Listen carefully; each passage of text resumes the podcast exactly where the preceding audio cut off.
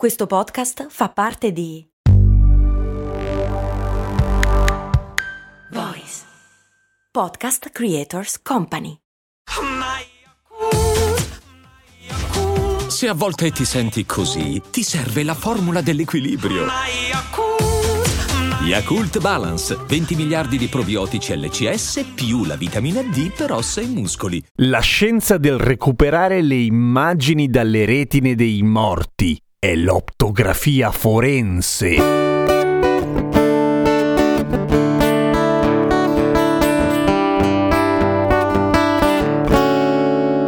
Ciao, sono Giampiero Kesten e questa è Cose Molto Umane, il podcast che ogni giorno, 7 giorni su 7, ti racconta o ti spiega qualche cosa. Dell'utilizzo dell'optografia e dell'optografia forense è piena la letteratura e la cinematografia mondiale. Compare per la prima volta in un romanzo del 1867 di Auguste Villiers de l'Île Adam, che si chiamava Claire Lenoir. Ma ne racconta anche Kipling nel 1891 e ancora Jules Verne nel 1902. Nel 1936 esce esce un film che si chiama Il raggio invisibile con, fra gli altri, Bela Lugosi e Boris Karloff. Racconta di optografia Jim Morrison, non esattamente una persona scientificamente attendibile, ma tant'è nel 68 ed è uno dei meccanismi centrali della narrazione del film di Dario Argento Quattro mosche di velluto grigio. Compare anche in Doctor Who, in The Fringe e così via. Insomma, dell'optografia forense se ne parla tanto e da un casino di tempo, ma chi l'ha inventata e chi l'ha teorizzata teorizzata per primo si chiamava Wilhelm Kühne, un fisiologo tedesco. L'idea è sua, però in qualche modo poggia le basi su un'altra scoperta, quella di Franz Christian Boll, ovvero della rodopsina, che è una proteina presente nelle cellule a bastoncello della nostra retina ed è dove rimangono effettivamente impresse le immagini, in bianco e nero quantomeno. Kühne ha l'intuizione e la curiosità di iniziare a sperimentare sulle retine d- animali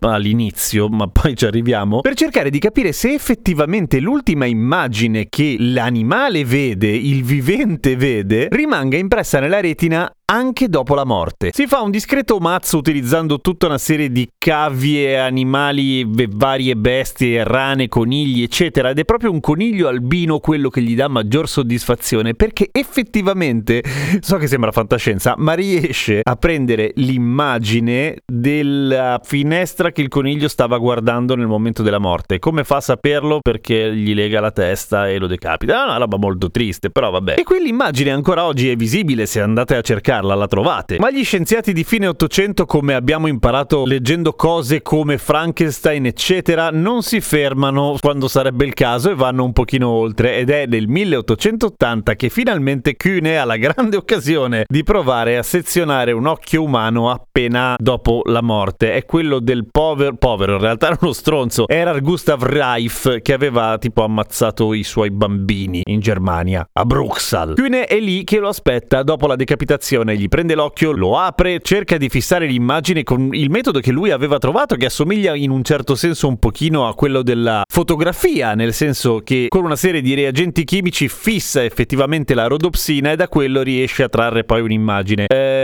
tira fuori qualcosa? Secondo lui sì, secondo tutto il resto del mondo col cazzo, nel senso che tira fuori una roba che potrebbe essere una ghigliottina, ma del quale non c'è una testimonianza fotografica, c'è uno scarabocchio che fa chiune direttamente. Anche questo lo trovate, eh? È un disegnino che francamente assomiglia un, un, pezzo di Lego, non sembra per niente una ghigliottina, ma questo è il mio parere personale, per carità. Però questo dà la stura a tutta una serie di entusiasmi in ambito forense, per cui in Inghilterra, ad esempio, iniziano a fotografare gli occhi delle vittime del, dello squartatore, di Jack lo squartatore. In Germania anche, ovviamente, la polizia di Berlino per la prima volta nel 1877 inizia a fotografare gli occhi delle vittime. La prima è Frau von Sabatsky, ammazzata da qualcuno, perché poi in realtà le, le foto del... Non, non, risulta una mazza. Però vabbè, intanto le foto gliele fanno che non si sa mai. Nel 1924, per cui un bel po' di tempo dopo, nel caso della Germania contro Fritz Angestein, un assassino che fa fuori tipo otto persone, la sua famiglia e lo staff di domestici e giardinieri di casa sua. Ecco, in questo caso viene ammessa una prova optografica, perché sezionando e analizzando l'occhio del giardiniere, qualcuno vede la faccia di Angerstein e un'ascia, che era esattamente l'oggetto con cui era stato ucciso il giardiniere, anche se era abbastanza evidente da tutta una serie di altri segni, tipo il fatto che presentava dei colpi d'ascia sul corpo e che c'era un'ascia lì vicino. Ora, non è che questa roba rega esattamente in tribunale,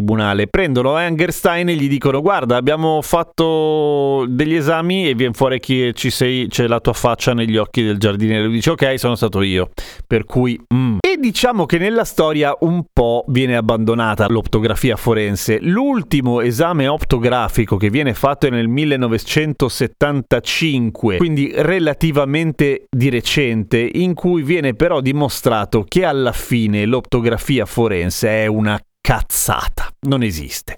Cioè, non si era inventato il buon Kühne l'immagine impressa nella retina del coniglio, era vera. Il problema è che l'occhio umano è fatto in modo molto diverso, anche da un punto di vista puramente di design e, e di geometria, nel senso che la zona della retina in cui rimarrebbe impressa l'immagine è maledettamente più piccola rispetto a quella di molti animali, in particolare quelli che danno speranza agli esperimenti di Kühne. In più, le immagini, ammesso che ci siano, raramente fissabili, nel senso che nel caso del coniglio, il coniglio era stato al buio per un casino di tempo in modo da aumentare la concentrazione di rodopsina nella retina, poi era stato sbendato, era stato tenuto con la testa ferma a osservare una cosa molto luminosa, molto contrastata per molto tempo e poi fum, seccato. L'ipotesi che qualcosa rimanga come ultimo frame impresso nella retina è ancora, per fortuna slash purtroppo, fantascienza. Tra l'altro, e qua aiuto aiutatemi voi perché non me lo ricordo e non sono riuscito a trovare riferimenti. Ho il ricordo di questa cosa qua, un film visto da bambino in cui c'è Adriano Celentano che fotografa, se non sbaglio, la retina di qualcuno e incastra un assassino dicendogli ho visto la tua faccia, ovviamente bleffando e, e niente, l'assassino confessa, un po' come Angerstein. Qualcuno si ricorda che film è? Se sì, scrivetemelo su Spotify. Oggi è uscita la puntata di Umani molto umani con Michela Chimenti, l'autrice di un podcast podcast incredibile che si chiama Una mattina a Fiumicino che vi consiglio di ascoltare sia il podcast sia la puntata di Umani Molto Umani. Dopodiché cliccate segui sui podcast Cose Molto Umane, Umani Molto Umani, Cose Molto Americane, quello che vi pare. E se volete ascoltare Cose Molto Umane senza pubblicità, diventate patron, supportate Cose Molto Umane su patreon.com slash cose molto umane. A domani con Cose Molto Umane!